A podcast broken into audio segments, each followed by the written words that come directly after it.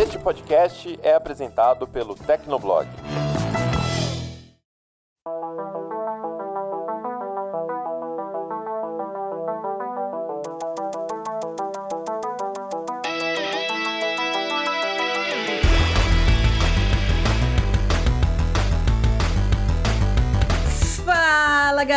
Começando mais um Hit Kill, o podcast de games do Tecnoblog. Eu sou a Vivi Werneck e hoje a casa tá cheia porque o André Leonardo, o Ariel Libório e o Ricardo Ciosa estão aqui. Tudo bom, meninos? Fala galera, fala Vivi, Ari, Ricardo, tudo ótimo. Estamos aí super animados para esse que é o nosso último programa do ano. E é isso, meus amigos. Vamos lá.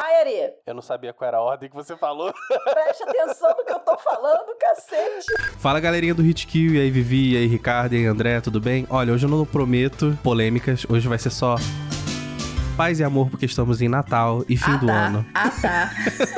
Oi, gente! Vivi, Ari, André, galera que tá ouvindo o Hit Kill. Como eu sou uma pessoa muito malvada, eu garanto que vai ter polêmica. Malvada, só o Ricardo falaria Malvado, isso, né, gente. gente? Ai, Ai, que Boa gente. sacola. Que sacola, que Ricardo, fofo. o malvadão. E antes da gente começar esse Hit Kill Awards 2022, a gente inventou o nome do, do- do- da premiação esse ano, ape- mesmo a gente já tendo feito no ano passado, mas é sobre isso mesmo. Vamos lá. Completamente criativo, ninguém nunca inventou esse Oh, nome. de- de- de- posso continuar? Fica quietinho aí, por favor. Muito obrigada. Então tá beleza. Mas antes da gente começar esse Hit Kill Awards, eu gostaria de agradecer a você que tá ouvindo a gente, né? Compartilhando, comentando. E se você ainda não segue a gente no seu podcast preferido, pô, vai lá, dá uma força pra galera. E se você também tiver sugestões, é, sei lá, de repente alguma opinião pros próximos programas, manda pra gente a sua opinião em hitkill.tecnoblog.net, comenta no post que vai ficar lá no Tecnoblog ou caça a gente nas redes sociais. E sem mais delongas, vamos ao Hitkill Awards.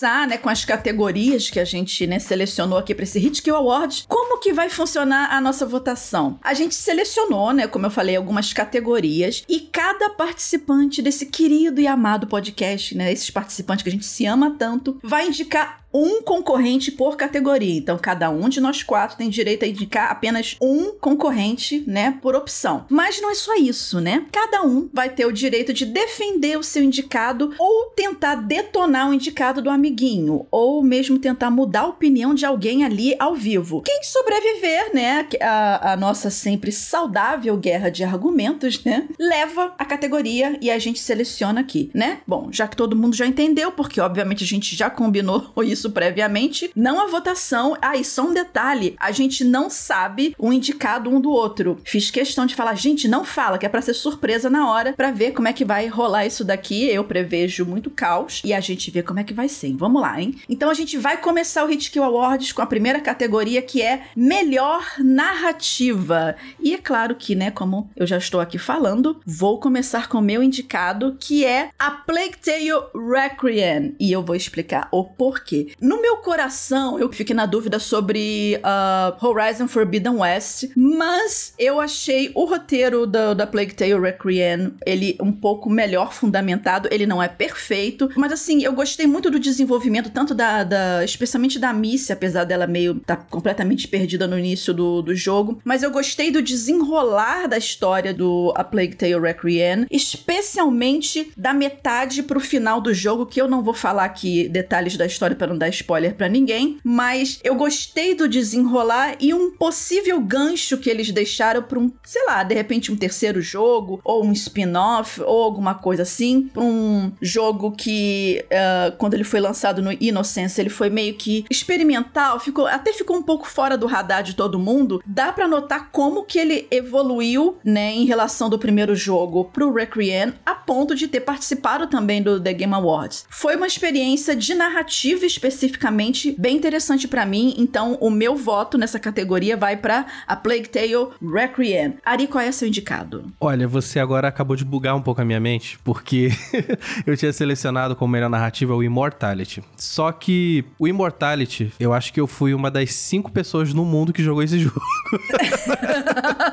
eu ainda não joguei, eu não joguei. Tá no, no Game Pass, né? Eu joguei um pouco, mas, tipo, tá na minha fila ali para terminar, mas... Uh, é, porque ele é um jogo difícil, né, gente? Ele é um jogo que não tem gameplay de fato, né? É tipo um fã, né, dessa atriz que morreu, e você tem que descobrir o porquê ela morreu desvendando é, pedaços, né, dos três únicos filmes que ela gravou, e coisas de bastidores, então, tipo, é uma coisa mais investigativa e não tem um gameplay de fato, né? Só que, tô falando do A Plague Tale Requiem, cara, é, eu vou dizer que ele foi o, o único jogo desse ano, assim, que me emocionou de verdade, sabia? Eu saí do jogo, assim, com os olhos marejados. Eu achei o... Sabe por quê? Não só por conta do acontecimento, né, do, do, da parte do meio pro final, né, que a Vivi já falou, mas é porque o jogo te faz pensar que é uma coisa genérica, uhum. só que na verdade o jogo tá te mostrando uma, uma outra coisa. Tipo, ele tá te mostrando uma coisa que você tá lutando contra e você não consegue evitar. Então, isso me pegou muito de, de surpresa do meio pro final, sabe? E, cara, me emocionou bastante. Então, eu vou mudar do Immortality pro A Plague Tale Requiem.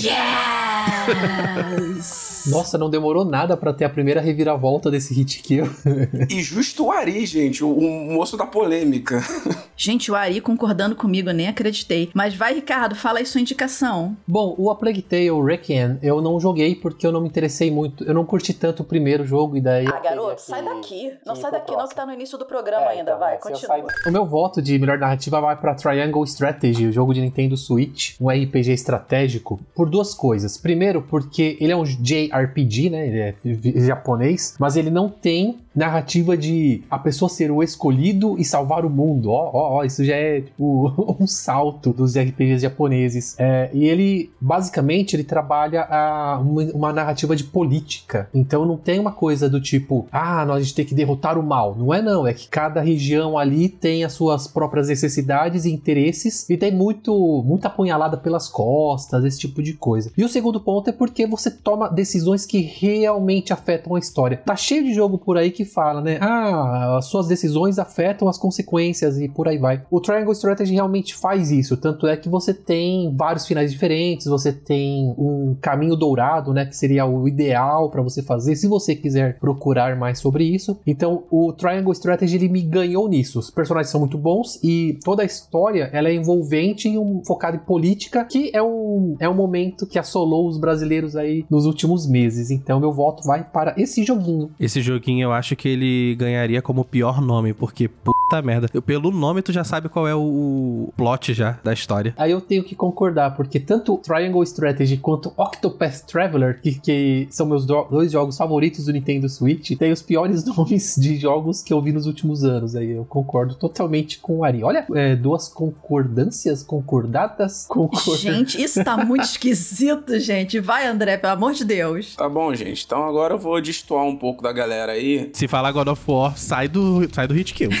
Olha, eu não falei. sai do hit kill. Gente, eu não falei nem de Castlevania nem de coffee para vocês me expulsarem ainda, gente. Vamos devagar. Cara, então, é... eu pensei muito sobre Immortality. Eu acho que, como a Ari falou, ele é um jogo muito diferente e a forma que você monta, vai montando a, a, narrativa dele, que, que é meio que você colando as partes dos filmes, é muito interessante. Só que eu não terminei esse jogo, então fica meio difícil de, de, de colocar ele como minha indicação aqui. Então, sim, eu vou citar God of War. Eu sei que. Eu não acredito! Não, eu, eu sei que esse jogo, ele de repente não entregou tudo o que todo mundo esperava ali do meio pro final. E nem o que a gente esperava.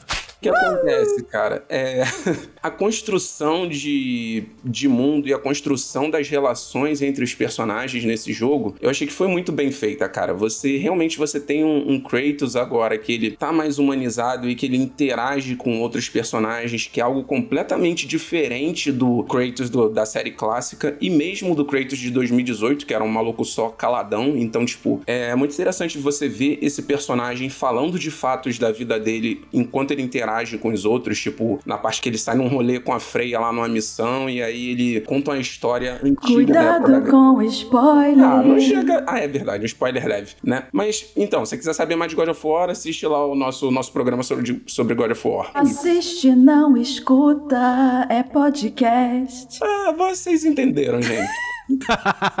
Tadinho do André, não- ele, não, ele não falou por dois minutos e todo mundo já caiu em cima dele. É, gente, tá vendo? Isso que acontece você ter uma opinião discordante, tá vendo? Ó, Defensor de God of War é que não tem espaço. Não, esse cara, assim, tipo, beleza, eu, eu concordo em partes que realmente eu gostei muito dessa, dessa nova pegada pro, pro Kratos, né? O pessoal fala Kratos, mas, gente, não é um nome grego, mas enfim, é, deixa pra lá, né? Kratos, Kratos, whatever. Mas, assim, eu, eu gostei muito do jogo, mas eu não, eu não teria votado nele como melhor narrativa por conta dessa meiuca pro final que eu achei meio que arrastado, uma coisa assim, como a gente falou no, no outro programa. Mas termina seus argumentos, André. Então é basicamente isso. Então, assim, é, é muito pela construção do personagem e das relações que ele faz. Assim, você definitivamente você tem um mundo mais interessante do que a série jamais teve, já que você tem vários personagens sendo desenvolvidos e não uma coisa unilateral como era na série clássica, tipo, ah, todo deus é picareta e canalha e o Kratos é o, tipo, não é bom, mas também ele é o cara que sofre ali. Então, não. Boa parte dos personagens ali tem, tem ali. Mesmo a galera que é do bem já fez suas coisas erradas no passado, então os personagens eles são muito mais profundos do que a série já teve. Então, devido a isso, eu jogo aí God of War como melhor narrativa, mais pela construção do mundo e dos personagens do que realmente ali pela aquela conclusão que talvez não tenha agradado muita gente. Mas é isso. Bom, gente, né? Temos aqui Triangle Strategy, temos God of War, mas temos dois votos para A Plague Tale Requiem. Então, quem- Justiça sendo feita. É a justiça sendo feita. Então, quem leva a melhor narrativa do Hitkill Awards é A Plague Tale Requiem. Ai, engasguei. Deixa eu ir de novo. E agora a gente vai pra melhor direção de arte. Ari, começa você. Qual é a sua indicação? Ah, gente, olha, é aquilo, né? God of War Ragnarok, infelizmente, porque ele é bonito pra caramba. O jogo tem uma direção de arte, assim, fenomenal, gente. Tudo que você olha do jogo, assim, né? Graficamente falando, tem uma história, né? Não é um negócio jogado. Tudo aquilo ali te coloca realmente dentro do mundo nórdico e muito mais do que o primeiro, né? Agora esse segundo ele tá mais colorido, ele tá mais vivo, né? Você realmente sente que aquele mundo ali ele é de verdade. Então, por isso que meu voto vai pra God of War Ragnarok nessa categoria. Bom, Ari, e dessa vez eu concordo em discordar com você. É, apesar de realmente God of War tá lindo pra cacete. Mas meu voto vai pra Horizon Forbidden West, porque. Uh, Vai sim, porque além dele ser maravilhoso. Ninguém jogou. Eu joguei, cala a boca. Além dele ser maravilhoso visualmente, porque é, tanto na confecção dos personagens, quanto do mundo, quanto dos NPCs, quanto das máquinas, ele é tudo isso num mundo aberto, né? Então, assim, você consegue ver os horizontes, o efeito das, da água desse jogo é deslumbrante. Então, assim, o Horizon Forbidden West, ele é um colírio em relação a trabalho de artes, visual, luzes, sombras, tudo isso. Então, meu voto vai pra Forbidden West. Vai, André! Então, gente, vamos agora mais uma, concor mais uma concordância aqui. Cara, eu vou de. Eu tava na dúvida entre God of War e Horizon Forbidden West, porque os dois jogos têm direções em- é, de arte muito boas, mas eu vou de Forbidden West dessa vez, porque, cara, baseado nos argumentos já que a Vivi deu, e também eu gosto muito do conceito de você pegar máquinas e botar elas é, representando animais, assim, da megafauna e da pré-história, então acho que é muito interessante. E o jogo aumentou muito o escopo dele também, né? Já que agora você tem ambiente de céu, você tem também, né, parte embaixo da água, então, tipo, você aumentou muito e o... que água, hein? E que água. Exatamente. Então, assim, tem muitos ambientes bonitos ali. A diferença entre os povos e as tribos lá, então tem toda essa parte também. Então eu vou de Forbi- Forbidden West também, de direção de arte. É, aí, aí eu não sei, porque o tanto God of War Ragnarok e o Forbidden West, eles são bonitos, sem dúvida, mas eles são continuações diretas de um, de um outro produto. Então eu não consigo ver muito destaque no que foi apresentado nesses jogos. Por isso, meu voto vai para Scorn. O jogo não é grande Hum. coisa, não é sensacional, profissional nem nada, mas toda a sua apresentação é, e direção artística, obviamente, ela é, é basicamente um trabalho de H.R. Ginger, acho que é esse, essa, essa é a pronúncia do nome. A mente por trás do Alien, né? Exatamente. E o jogo ele é assim, ele, a ambientação dele é fantástica, o jogo é muito bonito, então o meu voto vai para ele, principalmente por ser diferente. É, nos jogos, né? Ele é diferente nos jogos, porque obviamente, se ele é baseado, ele tem inspiração de Alien, por aí vai, ele não é original, mas ele é diferente nos jogos. Já o, os outros, é o God of War e o Horizon, a gente já viu isso antes, então já fico meio, ah. Como eu quero caos, eu vou mudar meu voto de God of War Ragnarok pra Score. Mas olha só, mas, mas olha só. Porque eu votei é... nele no Game Awards, aí eu esqueci dele do, pro Hit Kill. Meu Deus. Não, mas olha só, vamos ser justos aqui. Eu sou, eu sou Horizon Forbidden West, é, é, eu sou cadelinha da Aloy. Eu digo isso, bichinho. Eu amo esse jogo. Mas assim, vamos ser sensatos aqui. O argumento do, do, do Ricardo faz muito sentido. Da questão da originalidade, no caso, Sim. voltada pros jogos. E apesar de eu ter achado o Scorn um saco, é, porque gente, o jogo, é... o jogo é, é, um chato. É o chato jogo é um tédio. O jogo é um tédio. Mas tem que saber separar as coisas Exatamente. também. Né? A direção. Fala. Não, eu ia comentar só porque parece que ele foi vendido como uma coisa, mas o jogo é, na verdade. Sabe, sabe o que eu esperava? Eu esperava que ele fosse, sei lá, uma espécie de Bioshock de terror. Eu imaginava Sim. que ele fosse isso. Pois é, eu também tinha essa impressão. Mas assim, sobre o que o Ricardo falou, que eu acho muito interessante é que ele, ele realmente tem uma arte muito diferente e ele te passa aquela sensação desconfortável o jogo inteiro. Então, também eu concordo. Justiça sendo feita. Eu me senti bem, desconfortável Cala não, mas... a boca. Fica quieta aí, o garoto. Gente, eu tô concordando com o negócio, cara. Pô, que agressão gratuita. Mas assim, realmente, olha, o Ricardo conseguiu mudar o voto de todo mundo. Vamos para melhor direção de arte para Score. Agora vamos para melhor trilha sonora e música. Eu quero começar esse também, eu quero começar esse também. Ih, cacete. Vai, Ari, vai, é, Ari. É porque, é porque se não for esse voto, tá errado. Olha só, sem coação aqui, tá? Sem Gente, coação. a melhor trilha sonora e música é Metal Hellsinger, pelo amor de Deus. Eles fizeram a porra de um álbum de metalzão para você matar demônio no ritmo da música, que ficou muito, muito, mas muito bem escrito. Eles chamaram artistas de todas as melhores bandas de metal do mundo. Então, tem que ser esse, não pode ser outro. Vai, Ricardo, você concorda, discorda? Olha, é, ó, como eu achava que a gente ia ter um monte de polêmica nesse hit aqui, mas por enquanto não, não sei não, hein? Porque assim, o meu primeiro voto era pra Xenoblade Chronicles 3, que eu acho que é uma trilha sonora formidável. Porém, é, assim que o, o, Ari começou a falar do Metal Hellsinger, eu já fiquei assim, putz, é verdade. Eu, eu peguei esse jogo num fim de semana e, e, as músicas ficaram na cabeça por dois meses. Então eu já mudei o voto. Metal Hellsinger, é isso aí, Ari. Vai, André. Bom, o meu voto já era esse também, porque, cara, eu gosto muito de jogos que são feitos com esse tipo de, de argumento, de você pegar uma música e pautar a gameplay do jogo baseada na música. Esse jogo ele faz isso muito bem e assim, conforme você joga nas partidas, parece uma dança quase, assim, embora eu não saque de metal, mas assim, conforme você vai matando os inimigos... O André é pagodeiro, gente. Uh, uh, também. Não, nem tanto. Eu gosto de hip hop. É? Mas então eu acho que isso é, é, um algo é algo muito interessante, é algo que foi muito bem feito nesse jogo e que assim, mesmo quem não curte metal ou de repente quem não tem muita afinidade com música, vale a pena conhecer essa experiência. Então, sim, estou de acordo, é Metal Hellsinger também. E... Olha, também tinha anotado Metal Hellsinger aqui, então temos uma unanimidade pela primeira vez nessa votação. Vamos ver se outras vão acontecer. Mas realmente, cara, porra, os caras fizeram várias músicas pro jogo. Algo parecido aconteceu também com uh, Doom Eternal, né? Todos os riffs, aquela coisa. Muito bom o, uh, a parte de, de trilha sonora e música do Doom Eternal também. E, tipo, eu meio que senti essa pegada, só que obviamente diferente, né? Que como o Ari falou, a música vai avançando, o tom da música vai ficando mais pesado conforme você tá ali fazendo combos. E é muito legal por isso. Inclusive, joguem, gente, vale a pena. E agora vamos para a categoria Melhor Atuação, né? Que é aquela galera que vai fazer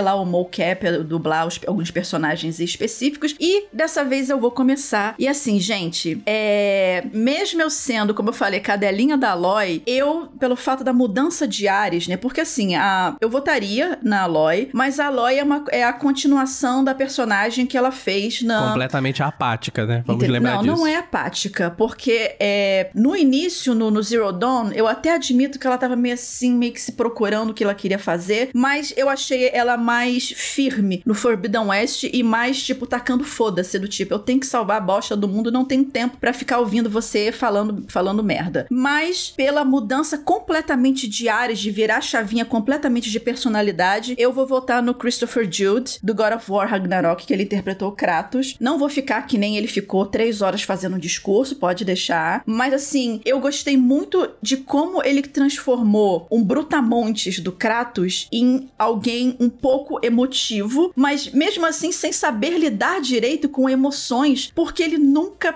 nunca fez isso na vida dele, né? Então era tudo muito novo e ele teve que aprender a ser um pouco mais, ter um pouco mais de compaixão, justamente pelo filho dele. Então eu gostei desse amadurecimento da, dessa relação entre os dois no God of War Ragnarok. Vai, Ricardo. Eu vou votar, vou fazer um meio voto pra Vivi, mas vou para outro jogo. É, eu vou votar na Ashley Burch, mas não para Horizon Forbidden West, sim para Tiny Tina's in Wonderlands. Sensacional também, gente. Porque, assim. primeiro que eu sou fãzaço da Ashley Burch, assim, muito fã. Eu assisto é, Mythic Quest, principalmente por causa dela. Ela é maravilhosa. Muito boa essa série. Assistam, hein? E todo ano que ela aparece como Tiny Tina, eu já voto nela pra, pra melhor atuação. Então, assim, não tem jeito. É, a Tiny Tina é um dos personagens favoritos e toda vez que a Ashley Burch assume o papel novamente, ela é sensacional. Então, fica esse meu voto. Bom, é aquilo. Christopher Judge, Kratos, já esperado. Mas assim, o que é interessante também é como ele transformou um personagem em algo completamente diferente. Novamente, pegar o God of War clássico lá, feito pelo Terence Carson, que foi o ator original do Kratos até Ascension, era gritaria e ódio o tempo inteiro. Então, você pegar agora um cara que tá ali, que ele é amargurado, que ele tá tentando realmente ser alguém diferente de tudo que ele fez, e o, o Christopher Judge, mesmo com aquela voz, né, pesada, aquela voz grave, consegue... Maravilhosa, né, gente? Exatamente, é fantástico. O cara conseguir transmitir emoção daquela relação entre pai e filho e tudo mais. Com todo esse histórico do personagem, cara, não tem como, como não ser ele né, entre essas indicações aí. Então, Christopher Judge. Pega tudo aí que a Vivi e o André falou e meu voto é no Christopher Judge, gente. É isso.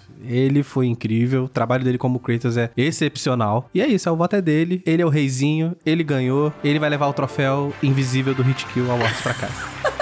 E o pior é que é merecido mesmo. Eu prefiro Ashley Burt, mas o, a atuação dele no, como Kratos é, é formidável. Então acho que é, é justíssimo esse, esse prêmio. Então é isso, gente. Pi, Olha. pi, pi, pi. Acabei de receber uma coisa aqui da minha produção, aqui no ouvido. Ah, meu que Deus. melhor jogo independente, a Vivi votou no Stray, o Ricardo votou no Stray, o André votou no Stray e eu votei no Stray. Então o prêmio de melhor jogo independente é do um Stray. pouco. Eu não cheguei nem perto de votar no Stray. Ó, polêmica. Gente, peraí, deixa eu anunciar a categoria e vocês se matam depois. Eu peraí. sabia que o pai de gato ia fazer alguma coisa, gente. Mas vamos lá, gente. Então, já que o, o Ari já. Se não for Stray, está errado. Se não for Stray, está errado, mas vamos lá para o melhor jogo. Categoria de melhor jogo independente. Sim, eu votei no Stray, né? Ah, pelo conjunto da obra, pelo fato de. é, além, obviamente, de ser um gato, mas eu acho que se fosse qualquer outro animalzinho ali, eu acho que teria o mesmo charme. E por quê? Eu acho muito complexo e fascinante quando eles conseguem fazer isso, de como você consegue transformar um protagonista que não fala, que só age pelos próprios instintos naturais, de, no caso de ser um gato, de, de compor tão bem a aura de um jogo, de uma, de uma narrativa em que você não usa palavras e que a história é contada ou por coisas escritas, no caso pelo B12, né, o robozinho, pela própria própria ambientação, essas coisas. O Stray, ele apesar de passar essa, essa aura de a sensação pós-apocalíptica, aquela coisa, ele é um jogo aconchegante de se jogar, entendeu? Sabe o que mais me deixa, assim, é, feliz em relação ao Stray? É porque, tipo, a- o escopo dele é todo apocalíptico, como você fala, com- sempre com tudo com muita maldade, né, em relação, né, à humanidade, né, como ela age com o planeta e com outras pessoas, até mesmo com os robôs nesse jogo. Mas é porque, tipo, o gato, ele tá ali no meio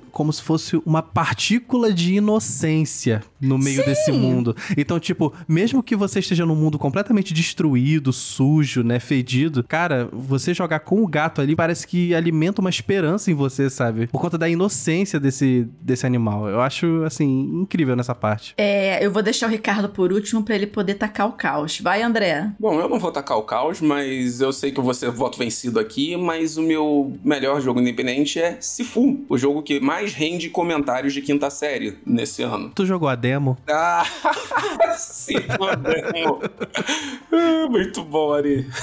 Cara, mas então, é, eu escolhi Sifu por quê? Porque ele é um jogo de mecânicas muito, muito interessantes. Ele mistura jogabilidade de um beat'em up com algumas mecânicas de roguelite, que é aquela, aquele fato de você morrer e aí você envelhece, mas aí você volta um pouco mais forte, você não perde as suas habilidades e tudo mais. Só que, cara, jogar é muito gostoso, porque você tem um controle de câmera, você tem a- os ataques muito, muito rápidos e você entender como é que os inimigos funcionam é muito divertido, assim. Ele é muito punitivo no início, mas, cara, é lindo depois que você aprende a dar um, fazer um parry bem feito, depois que você aprende É a- lindo. é fantástico, eu tô filosofando aqui. E assim, é, quando você aprende a fazer a esquiva no momento certo, assim, tudo isso é muito recompensador, baseado em um jogo em que a dificuldade é grande, que você é, demora a aprender a ler os inimigos, o que cada inimigo vai fazer. Então, de repente, quando você passa uma fase sem morrer, assim, nesse jogo, você fala, caraca, eu tô bom mesmo, assim. Ele te dá uma sensação muito de que você tá evoluindo. É um jogo que ele é exigente, mas ele é extremamente recompensador quando você aprende a jogar. Então, foi uma das melhores coisas que eu joguei esse ano, mais divertidas. Então, se foi o meu jogo, é jogo indie do ano. É, eu, eu sei que vocês gostam de Stray, mas na verdade vocês só gostam de Stray porque ele é um gato. Eu sei que a Vivi usou o argumento que seria é, outro animal, mas é lorota. Quero ver se fosse uma barata. Ela não ia Essa- gostar do jogo. exatamente. Se fosse Não, uma barata, ela não ia a gostar. barata. Não, mas tem, eu falei que tem que ser uma, uma atmosfera acolhedora. Desde quando a barata é uma atmosfera acolhedora? Fala, gente, a barata Ricardo. tá tentando sobreviver também, gente. Cala não essa boca, André. Vai, Ricardo. Tanto é, tanto é que Stray, ele. A galera ama Stray, mas não falam no- com o mesmo apreço de Untitled Goose Game, que é sobre um ganso. Então não vem, não, gente. Vocês Mas, gente, mas eu animal gostei muito do, do Untitled Ghost Mas Game você também. votou pra Indie Game do ano? Não, não votou. Ah. Mas, gente, Joga na mas cara esse dela. jogo não é Ah. desse ano, criatura. Eu sei. O meu jogo indie do ano é, ah, também é um dos meus jogos favoritos do ano inteiro, que é Neon White. Ele é um jogo lançado para Nintendo Switch e PC. que só o Ricardo jogou, É, vai. provavelmente só eu joguei. E provavelmente ele vai chegar pra PlayStation logo logo. Ele é um jogo de ação frenético que usa um sistema de cartas e, e é em primeira pessoa. Ia ter uma trilha sonora maravilhosa também, que é uma das minhas favoritas do ano. Então, assim, tudo o que o jogo se propõe em relação à ação frenética, a habilidade do jogador, a progressão, é, as mecânicas, a estilo artístico e desempenho, ele consegue fazer com maestria. Então, por mais que Stray seja um jogo bem simpático, na minha opinião, o Neon White ele é superior assim no, no quesito indie em todos os elementos. Então, fica meu voto pra Neon White. Tá, Vivi, mas quem ganhou É, foi foi Stray. Stray. Pronto, bota aí. É, eu- o meu discurso foi bonito, mas ele foi bem único. Não tinha gato, cara. Peraí, deixa eu só fazer um- um- uma menção honrosa, apesar de não ter sido votado por ninguém, mas Cult of the Lamb Cult é of the muito, Lamb é muito incrível. bom é bem legal também, também, realmente, tá? bem. É incrível aquele jogo, gente. Mas é Stray. é isso. Ah, É pela sacola. vontade da dona, é Stray. É Stray. Vamos para a categoria Melhor Jogo de Ação. Ricardo, começa você, vai. Ah, essa é muito fácil. Sabe tudo que eu disse sobre Neon White há um minuto e meio atrás? Eu digo novamente: Neon White é o melhor jogo de ação de 2022. Gente, o jogo é, não é caro, acho que custa 71 reais no Nintendo Switch e provavelmente no PC é mais barato. É isso pro Nintendo Switch realmente tá muito barato. Exatamente. Então, assim, joguem joguem Neon White. É o melhor jogo de ação do ano. Olha, você, com a sua animação que você falou de Neon White, eu já tinha visto ele já aí nas lojas. Eu vou ser a sexta pessoa do mundo a jogar esse jogo, tá? Pode ficar Aê, tranquilo. e depois a gente, a gente conversa é, sobre isso no Discord escondidinho. Mas qual é o seu voto, Ari? O meu voto é Sifu, por tudo que o André falou. Sifu, demo. Ai, meu Deus.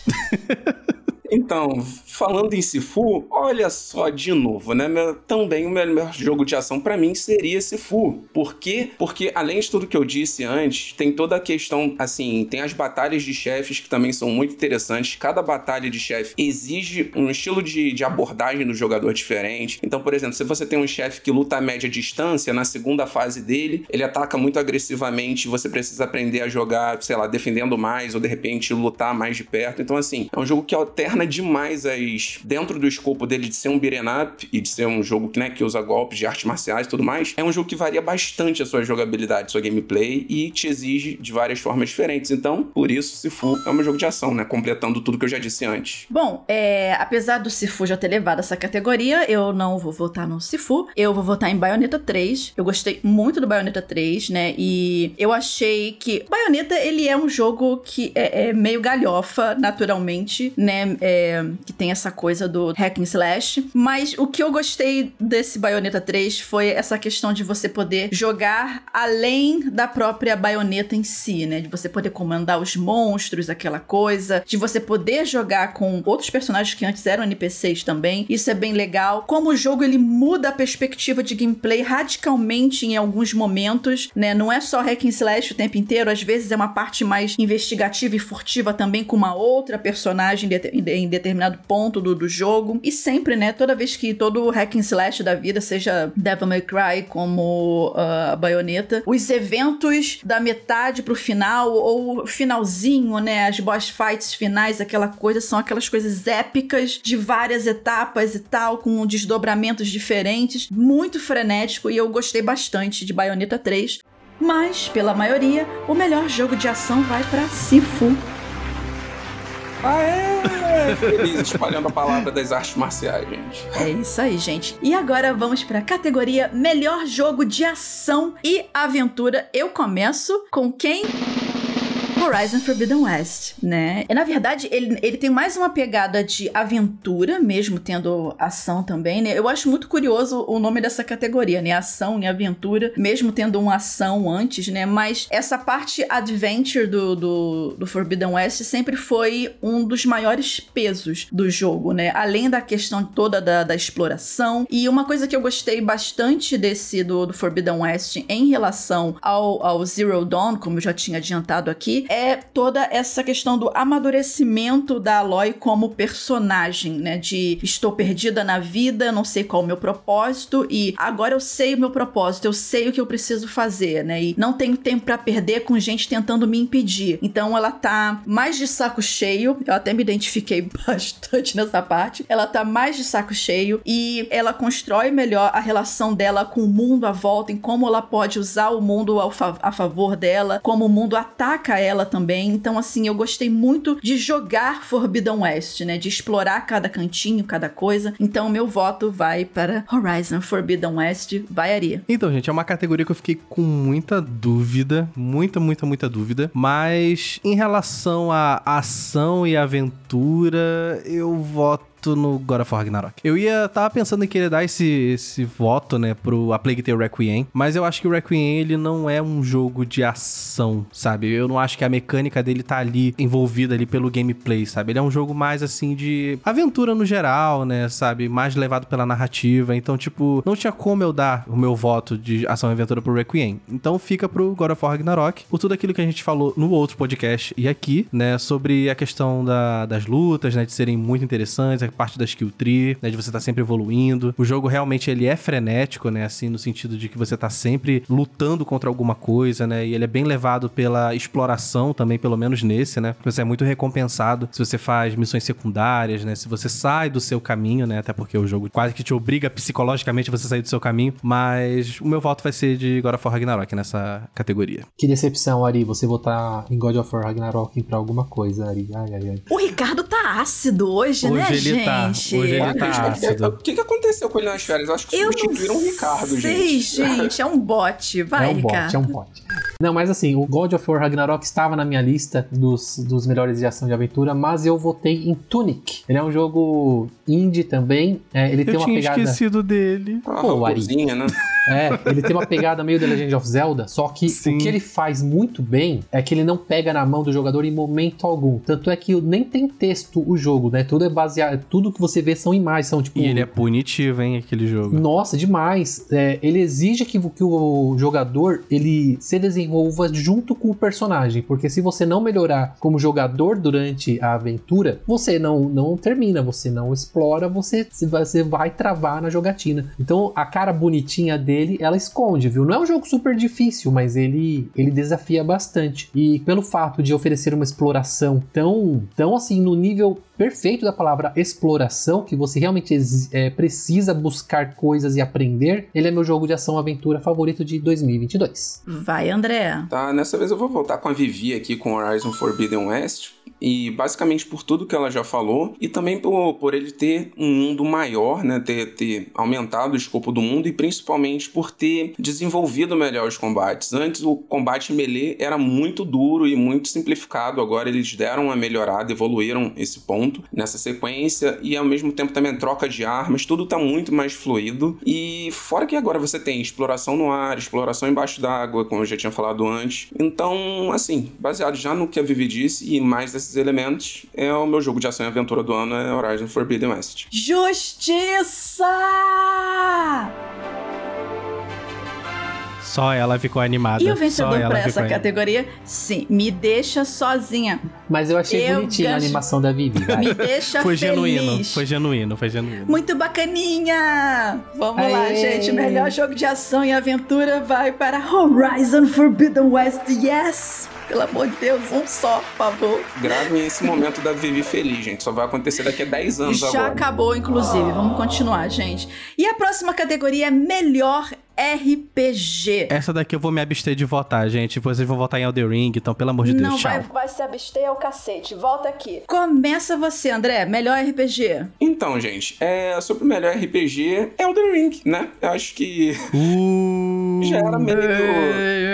Sacola. Bom, já era Saco. meio esperado, mas também foi porque eu não jogo muito RPG e eu acho que foi assim o maior. é, Eu só joguei os dois RPGs esse ano. E ele, sem dúvida, é o melhor. A construção de mundo dele é muito interessante. Ele é um jogo muito desafiador também em tudo que ele propõe, mas ao mesmo tempo ele é mais. talvez seja mais amigável que outros jogos da From. Então, eu acho que por isso também fez que cresceu uma comunidade maior, além de ter toda. toda não, né? Pelo menos tem ali o nomezinho do, do moço lá do Game of Thrones, né? O J.R. Martin, né? O Papai Noel do Mal. Então, assim, eu gostei bastante do jogo e acho que ele leva como, como o melhor jogo de RPG do ano. Mas talvez seja porque eu também foi um dos poucos que eu joguei. Vai, Ari. Não, não, pode ir o Ricardo. Aí eu me- depois eu voto. Ih, babado. Vai, Ricardo, fala. O ano de 2022 foi muito bom pra fãs de RPG, teve muita coisa legal, bacaninha é, sendo lançada. Eu acho que na minha lista eu não coloquei nenhum voto pra Elden Ring, mesmo sabendo da competência do jogo. Ricardo. Ricardo sempre assertivo. Quando te convém, né? É. Mas, obviamente, meu, meu jogo de RPG favorito vai para Triangle Strategy, que ele é um RPG tático, mas ele ainda é Poxa, um Ricardo, RPG. eu deixei pra votar depois que eu pensei que você ia votar no Xenoblade Chronicles 3. Eu pensei nele também, porque ele fica lado a lado. Então você vai mudar o voto porque meu voto estava atrelado ao seu. Ah, então tá. Gente, eu Meu vou mudar Deus meu do voto. céu, mas Não, mentira. Eu vou, Estamos vendo aqui uma coerção ao vivo, gente. eu, vou manter, eu vou manter o Triangle Strategy, mas com uma menção honrosa para o maravilhoso Xenoblade Chronicles 3. Muito obrigado. Vai, Ari. Xenoblade Chronicles.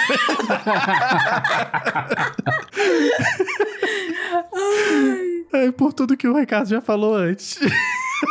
Olha, gente, vamos ter um problema aqui, o nosso primeiro problema, porque o meu voto de melhor RPG foi pra Pokémon Legends Arceus, né? Arceus, pro Ari, pro Ari não ficar me zoando depois com Arceus. Mas assim, eu amo Pokémon e o que eu gostei muito do Arceus é justamente essa essa renovada de gameplay, né? De você poder, porque uma das coisas que eu amo, mas odeio de Pokémon, na verdade é esse meu problema particular com a maioria dos JRPG é essa questão de você tá só simplesmente andando por aí, passa num matinho, ou entra numa caverna e tropeça numa pedra e o que? Uh, um Zubat, né? Então, assim, eu gostei dessa pegada mais livre de você poder explorar. Ainda não tava perfeito, mas eu senti um, um refresh para jogar Pokémon, né? Então eu gostei muito dessa pegada do, do Arceus. Então meu voto vai para ele. Mas temos um voto diferente agora para cada um e a gente vai ter que se resolver aqui. Olha, gente, pelo amor de Deus, Elden Ring exclui. Desculpa, André, eu adoro você.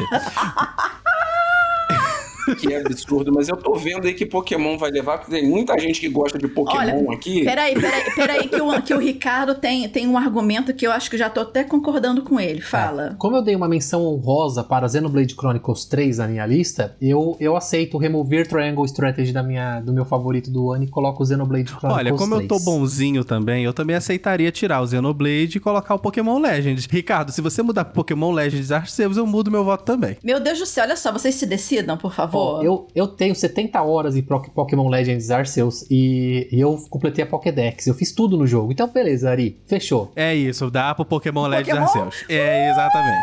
Falei. yes! pra deixar o André com raiva também. Desculpa, André, adoro você. Que absurdo. Vamos lá, melhor RPG Pokémon Legends Arceus.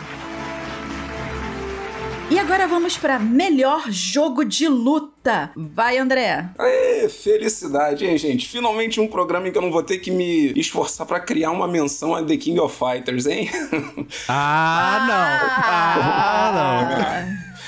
Então sim, meu povo, jogo, meu jogo do ano, meu jogo de luta do ano é The King of Fighters 15. Acima do Sifu, eu não É, tá, acredito. porque essa, essa votação doida que o pessoal inventou lá na mídia gringa é uma outra história, né, gente? Não dá pra entender botar Sifu como jogo de luta. Mas, né, coisas lá do, do, do moço lá, do, do Luciano Huck lá do- dos Estados Unidos. Gente, só pra deixar claro que o Tecnoblog ele faz parte do júri internacional do, do The Game Awards também, mas isso não nos exime de de vez em quando fazer um bullyingzinho. Então, sim, cara, é The King of Fighters 15, porque, primeiro, que ele é um jogo de luta muito bem estruturado. Acho que a CNK, dessa vez, trabalhou direito no marketing, promoveu o jogo direito, trouxe personagens que estavam esquecidos há muito tempo. Pô, quem imaginava trazer lá o personagem que estava desde a KOF 2002 sem aparecer de novo? Trouxe personagens de KOF 98. Então, assim, fez um, um apanhado de tudo o que os fãs estavam querendo há muito tempo com um jogo novo que veio com uma boa jogabilidade, veio com um visual, é, não digo incrível, mas bom comparado ao que aconteceu com The King of Fighters 14. As mecânicas dele são sólidas, assim, ele é um bom jogo, né? Divertido, é, competitivo também. Teve ali uns probleminhas no online no início, mas e ele é um jogo de luta de fato com profundidade, diferente de outros concorrentes que a gente viu aí é, disputando com ele. Então, pra e mim, já dando shade. ah, tem que fazer, gente. Tô vendendo meu peixe aqui. Quem entendeu, entendeu o rolê. E é isso. É The King of Fighters 15, o jogo de luta do ano pra mim. Ah, mas essa, essa- esse prêmio foi muito fácil. Esse aí acho que foi o mais fácil pra pra decidir nesse ano. É, não apenas é o melhor jogo de luta lançado em 2022, como é o meu segundo jogo favorito de 2022, que é The King of Fighters 15. Não tem jeito, esse jogo é maravilhoso, é muito bom. E tem a Shermie, cara. Então é o melhor jogo. Tudo que o André falou, ele está 100% certo. Melhor Ah. Não, Vivi, vota logo aí, eu voto depois. Não, vai você, eu já te chamei, vai. É o Sifu, vai, mas eu sei que eu vou perder, então é o Sifu. Sim, porque você já votou errado aí, Ari. Você veio. Olha, assim, eu vou causar uma polêmica aqui. Pelo, pelo nome, jogo de luta, na minha cabeça, Sifu não entra, porque assim, não é a estrutura de jogo de luta que me vem à cabeça quando eu penso em alguma coisa, tipo um personagem com outro ali, em fases, aquela coisa. E eu não acredito que eu vou dizer isso, mas eu vou votar em King of Fighters 15. Aê! Aê! Sabia que ele ia ganhar. concordou comigo, gente. Nossa, E assim, vamos fingir que isso nunca aconteceu. E eu vou só Daqui a pouco o continuar. Vivi está votando em Castlevania Last of Us. Deus me livre. Shadow. Não, mas aí é exorcismo, meu bem, porque alguma entidade tomou conta do meu corpo. Justo você, a pessoa das trevas? Não, Não, mas dá. outra entidade, tá? fora as que já, já habitam. E agora vamos pra categoria melhor jogo de simulação ou estratégia. Vai, Ari! O meu voto é o do que o Ricardo vai dar agora. Eu não sei o voto dele, mas o voto que ele vai dar é o meu ué, voto. Ué, gente, gente, mas o que, que é isso? O Ricardo tá subornando as pessoas agora? Não, é que eu sei que ele vai escolher o jogo certo. Sei Hum? Vai, Ricardo. Nossa, a moral, hein? Ó a moral. É, Jogo é responsabilidade. É, essa é difícil decidir, porque tem dois jogos que eu gostei demais, é, que eles entram nesse ambiente de. É o de certo, Ricardo. est- é, simulação e estratégia. É, eu gostaria de votar em Triangle Strategy, mas eu, eu coloco o Triangle Strategy em outro rolê. Então eu vou votar em Mario Plus Rabbids e Sparks of Hope. Era esse meu voto. Porque, basicamente, sendo é, um meio RPG, o Mario Rabbids, o Triangle Strategy ele é muito mais RPG do que estratégia, porque ele tem muita decisão, tem muito. Ué, mas o Triangle Strategy não tem muita estratégia?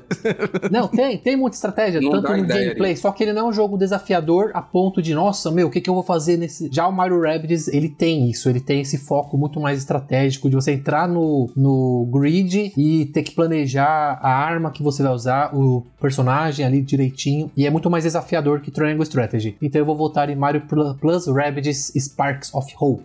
Bom, e como o Ari já adiantou o voto dele sendo o voto do Ricardo, eu vou votar junto com eles dois, porque o meu também é Mario plus Rabbit Sparks of Hope. E... E é isso, eu também sigo com o relator Ricardo aí. É, então é isso. Ele já- já deu os argumentos que eu ia dar, então é isso aí. Vai o Mario e, o- e os, os coelhos psicopata da Ubisoft, né? E agora vamos para a categoria melhor multiplayer. Começaria. Todos vocês sabem que é Splatoon 3, né, gente? Seria, seria Splatoon 3 se os servidores Não, não, não, funcionassem não, não, não, não, corretamente? não, não, não, calma, calma.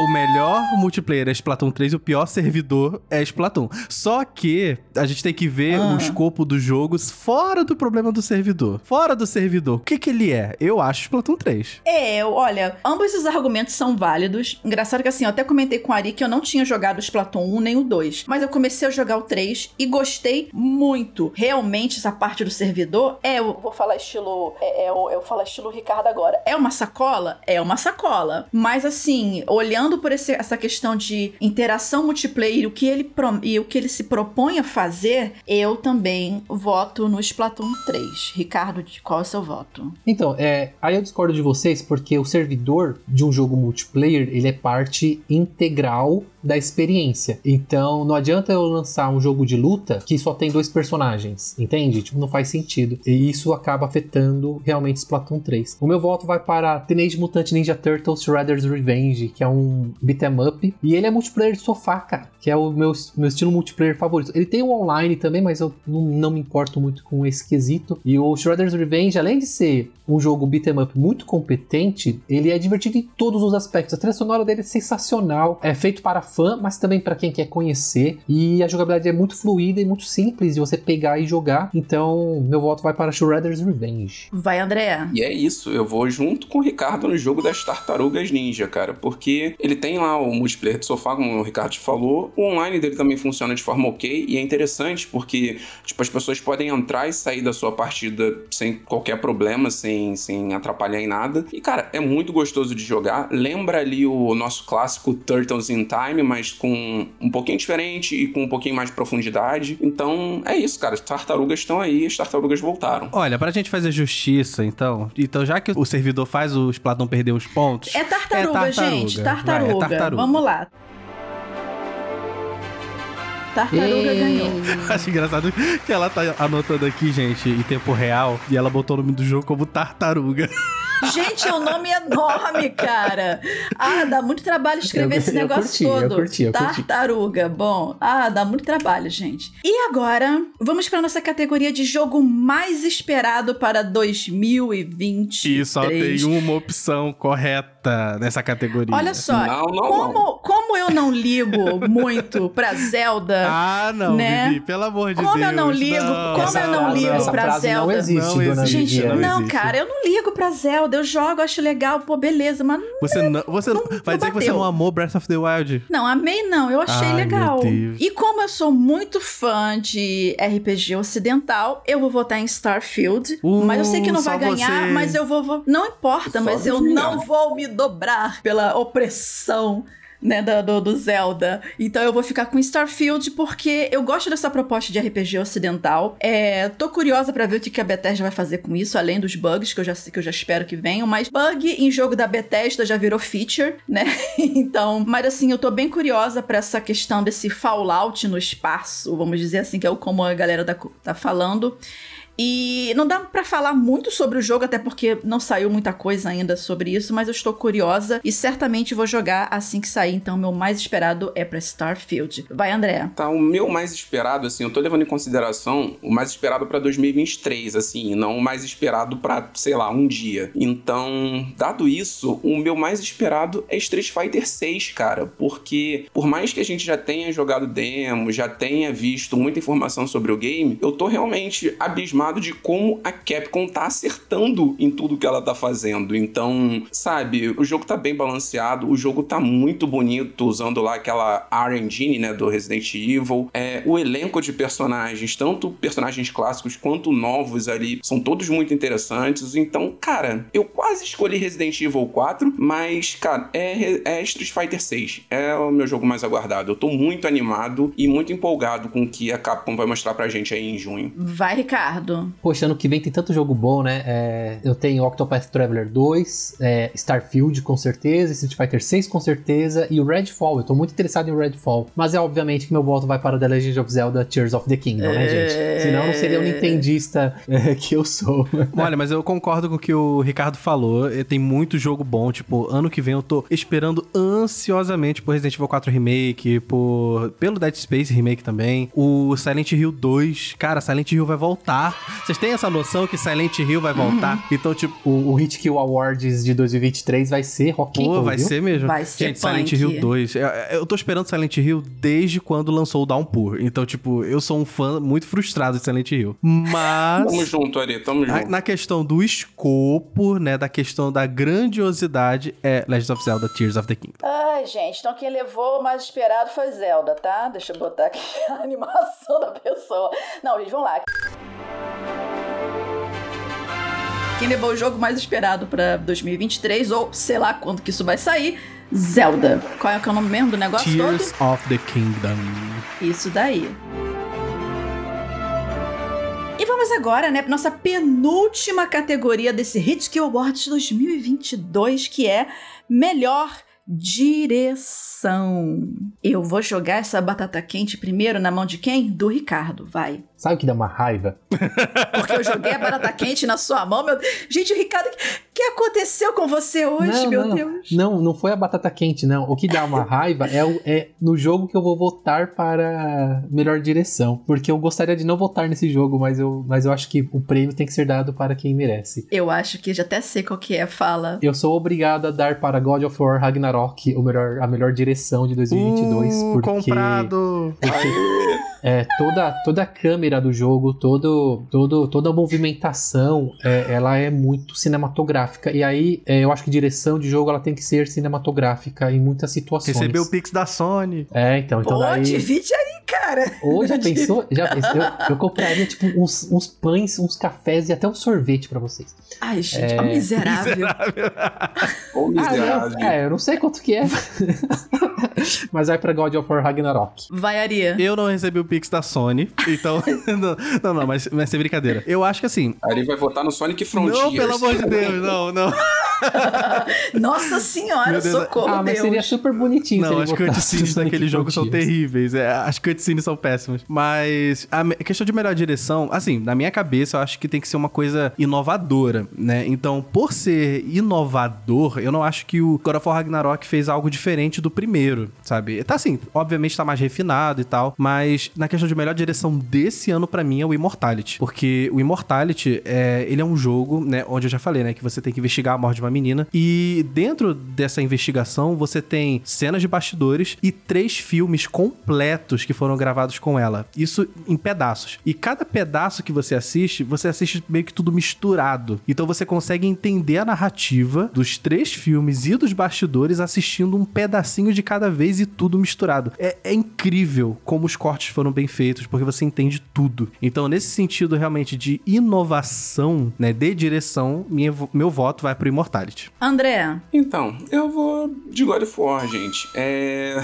nada esperado, mas assim, é interessante também porque o jogo ele mudou de diretor, né? Quem dirigiu o primeiro jogo foi o Corey Barlog, que, que dirigiu o segundo jogo, God of War 2, e agora foi o Eric Williams. Então, assim, o cara pegar um, um projeto que fez tanta diferença como, como God of War 2018 e conseguir ainda manter a identidade de certa forma, manter a qualidade é bastante difícil. E, sabe, todas as cenas de, de God of War Ragnarok são muito bem dirigidas, seja os enquadramentos, a atuação dos atores e, e mesmo o jogo de forma geral, de como você vai de um ambiente pro outro, apesar daquela barriga no meio do jogo. É, então, isso influencia, a direção influencia no ritmo que o jogo segue também. E, mas de certa forma, eu acho que God of War Ragnarok é bastante competente em linhas gerais e é por isso que é a melhor direção para mim. gente, então, ah, o meu voto pra melhor direção, usando os argumentos do Ricardo e do André, também é pra God of War Ragnarok. O Pix da Sony não chegou pra. Só não chegou pra mim, é isso mesmo?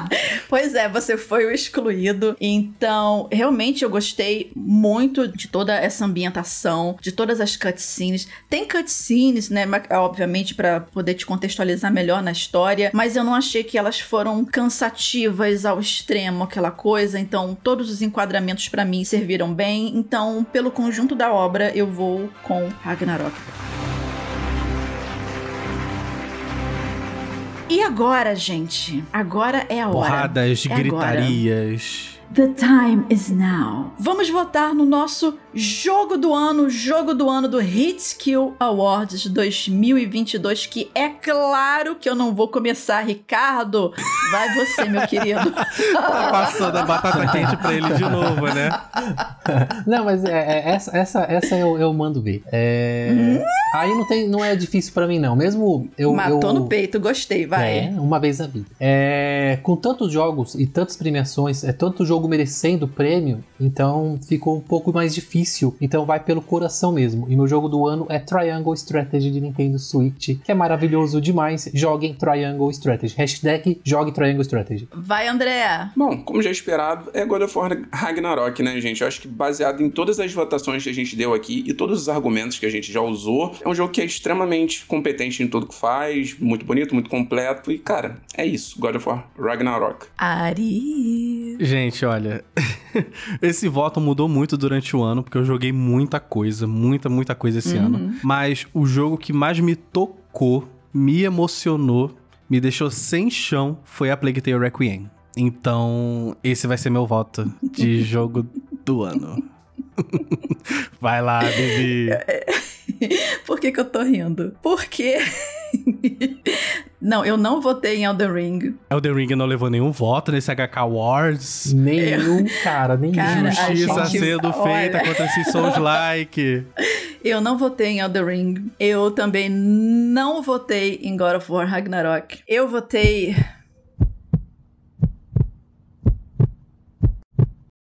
Em A Plague Tale Requiem. Eu pensei que, ela, que, ela, que a Vivi ia dizer que votou em Triangle Strategy. Você tá louco, Nossa. garoto. Eu, hein? Mas aí é muito fora da curva, Ricardo. A Vivi tem que reencarnar três vezes pra voltar no Triangle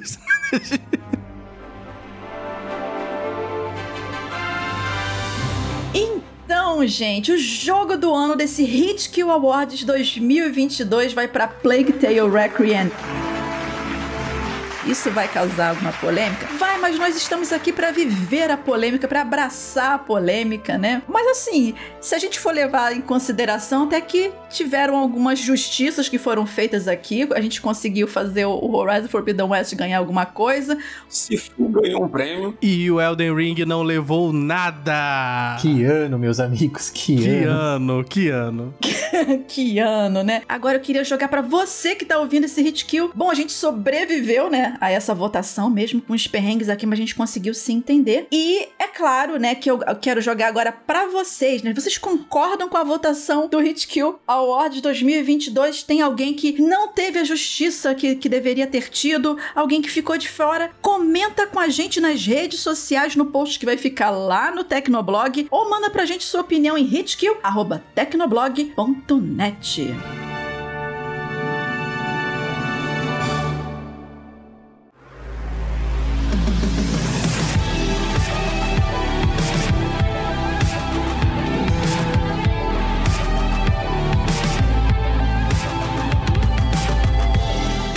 vamos agora para as dicas de jogos, aquele bloco maroto que a gente joga alguma coisa ou do passado ou lançamento e resolve trazer aqui para compartilhar para vocês. E a minha dica de jogo para esse hit que o número 59 é Gold Simulator 3, gente. Cara, Gold Simulator, ele começou como um jogo zoeira ao extremo, né? E assim, e ele é um exemplo, é um exemplo clássico, né, de sucesso de como transformar um bug bizarro numa feature. E o Gold Simulator 3, eles deram um passo além nessa zoeira, botaram missões, um mapa maior, customização da cabra com vários trecos diferentes de armas e roupas e formatos diferentes. E tem alguns easter eggs também espalhados de outros jogos no Gold Simulator, por exemplo exemplo, tem uma referência muito legal de Skyrim logo no início. E uma outra novidade também desse terceiro game do bode, da cabra, é um modo cooperativo para até quatro pessoas, né? Porque uma cabra psicopata não é o bastante. E você também vai ter uma oportunidade de ter seu próprio castelo da cabra decorado com a cabeça dos inimigos. Não, quer dizer, com os espólios das missões que você for completar. E também rola alguns desafios que desbloqueiam itens, né? Extras para sua cabrinha. E assim, fora isso, Gold Simulator 3 é um jogo feito para você, cara, se desestressar, né? Ele não, ele não se leva a sério em momento algum. E você encontra ele no PC, na Epic Game Stores, para PS5 e no Xbox Series X e S. Vai, André. Hoje a minha dica de jogo é Need for Speed Heat. E isso é mais ou menos para tirar assim uma, uma má fama da, que a série ficou nos últimos tempos, né? Principalmente com aqueles problemas de microtransação em Need for Speed Payback. Então, cara, Heat é um jogo que tem uma gameplay muito parecida com o Need for Speed Payback, mas olha só, sem microtransações abusivas. Então, só isso já é um grande ganho, tá? É, o jogo, ele tem uma divisão ali entre corridas de noite e corridas de dia que umas é, geram reputação e outras geram dinheiro e você consegue ir habilitando itens diferentes e carros diferentes conforme você vai jogando, né, essas provas. O jogo ele vai te guiando de forma bastante competente que você não foque só em um tipo de corrida. Então isso é bem interessante. Ele é um jogo também que permite mais customização dos carros, não só na parte estética, mas também você mexe na performance dos carros. Então, tipo, você pode botar um carro com motor melhor ou trabalhar ali com, com a embreagem, com com, câmbio e todos esses pontos. Mas calma, que o jogo não virou um simulador. Ele continua sendo um jogo extremamente arcade, mas tem esses pontos aí que realmente deixam ele com um pouco mais de profundidade, tá? Tem, obviamente, perseguição com a polícia e a polícia é extremamente apelona nas corridas de noite, mas assim, chega a ser absurdo e quando você é preso, você perde toda a experiência que você ganhou naquela noite, então, tipo, dá um, um certo, um certo medinho de você ser preso, né? Tem aquela questão do risco-recompensa, então isso te mantém preso ao jogo. A cidade dele é bem grande, lembra alguns ambientes da Flórida. É, você tem muita coisa para fazer, né? Tem lá aqueles cartazes para destruir, radares de velocidade para bater, né? Fora as próprias corridas. Então, assim, é um jogo que vai fazer você passar das 30 horas ali fácil. E ele foi dado na Plus algum tempo atrás e ele tá disponível em basicamente todas as plataformas, né? Todos os PlayStation, Xbox, PC. Então, é isso. Need for Speed Hit é a minha indicação desse programa. E minha indicação para esse Hit Kill é o Rocksmith Plus. Quero agradecer aí a Ubisoft por ter mandado o código e o cabo. Muito obrigado, Ubisoft. E assim, gente, Rocksmith Plus, ele é uma evolução natural do Rocksmith 2014, né, que foi o último jogo, né, da franquia. E cara, ele é o jogo perfeito para você que quer aprender a tocar guitarra. Se você não sabe nem ligar uma guitarra ou pegar uma guitarra ou apoiar ela na sua perna, o Rocksmith é o jogo para você. Ele te ensina do básico do básico até as técnicas mais avançadas, né, como harmonics, como sweep. Então, é um jogo que é muito didático, né? É um jogo que eu não considero ele um jogo para quem quer uma experiência mais arcade, né? Ele realmente é um professor, né, em formato de jogo, onde pessoas, né, que não sabem tocar guitarra querem aprender guitarra ou pessoas que sabem tocar guitarra querem aprender coisas mais complexas, porque ele também te ensina isso. A experiência com o jogo foi muito boa, né? Eu consegui aprender algumas músicas, né, conforme eu tava aqui testando, né, no período que foi permitido testar. E, cara, muito divertido. Eu acho que vale o preço da assinatura, né? Ela tá custando por volta de 50 reais. E assim, é mais barato que um professor de guitarra particular. Então, para você que gosta aí dessa gamificação, né, de um professor, né, de guitarra, cara, Rocksmith Plus vale muito a pena. Até porque você consegue jogar as suas músicas favoritas dentro do jogo, né? Ele mudou em relação ao 2014, porque no 2014 você comprava DLC tipo Rock Band, só que agora não é mais DLC que você compra, você assim que você assina, né, o Rocksmith Plus, você já ganha acesso ao catálogo, né, de mais de duas mil músicas para você aprender e você aprende da forma como o compositor escreveu aquela música e tocou aquela música no original. Então vale super a pena. Eu acho que a única coisa ruim, assim, eu não, não considero que seja ruim porque gosto é muito subjetivo, mas as músicas assim mais famosas que tinham no Rocksmith 2014 não estão presentes ainda no Rocksmith Plus. Eles prometeram que vão ah, continuar atualizando com músicas e tal conforme o jogo for passando, mas é, por enquanto tiveram ali poucas bandas que eu gosto disponíveis para poder jogar no Rocksmith Plus em comparação ao Rocksmith 2014. Mas é isso, gente, vale muito a pena, joguem e ele só tá disponível no momento para PC pelo Ubisoft Connect. E é isso, Rocksmith Plus é minha dica de jogo para esse hit kill. Bom, o meu, a minha indicação é The Chant, é um joguinho de terceira pessoa, é focado em ação e aventura, mas na verdade é um jogo de terror. É, é focado numa galerinha que tá em uma, uma ilha remota, né? Tipo um, um, retiro espiritual. E obviamente acontece umas coisas de bruxaria e por aí vai. A pegada do jogo, na verdade, além de ser terceira pessoa e ser não muito diferente de outros jogos, é, é que ele rola uns craft para você ter é, equipamentos, armas e por aí vai, enquanto você explora a narrativa do jogo. O game ele me ganhou na historinha dele mesmo, né? Então, então, fica a minha indicação aí, The Chant. Ele tá disponível para PC, Xbox e PlayStation, né? Eu acho que PlayStation 4 e Xbox One também receberam o jogo. Não tenho certeza, mas tá aí.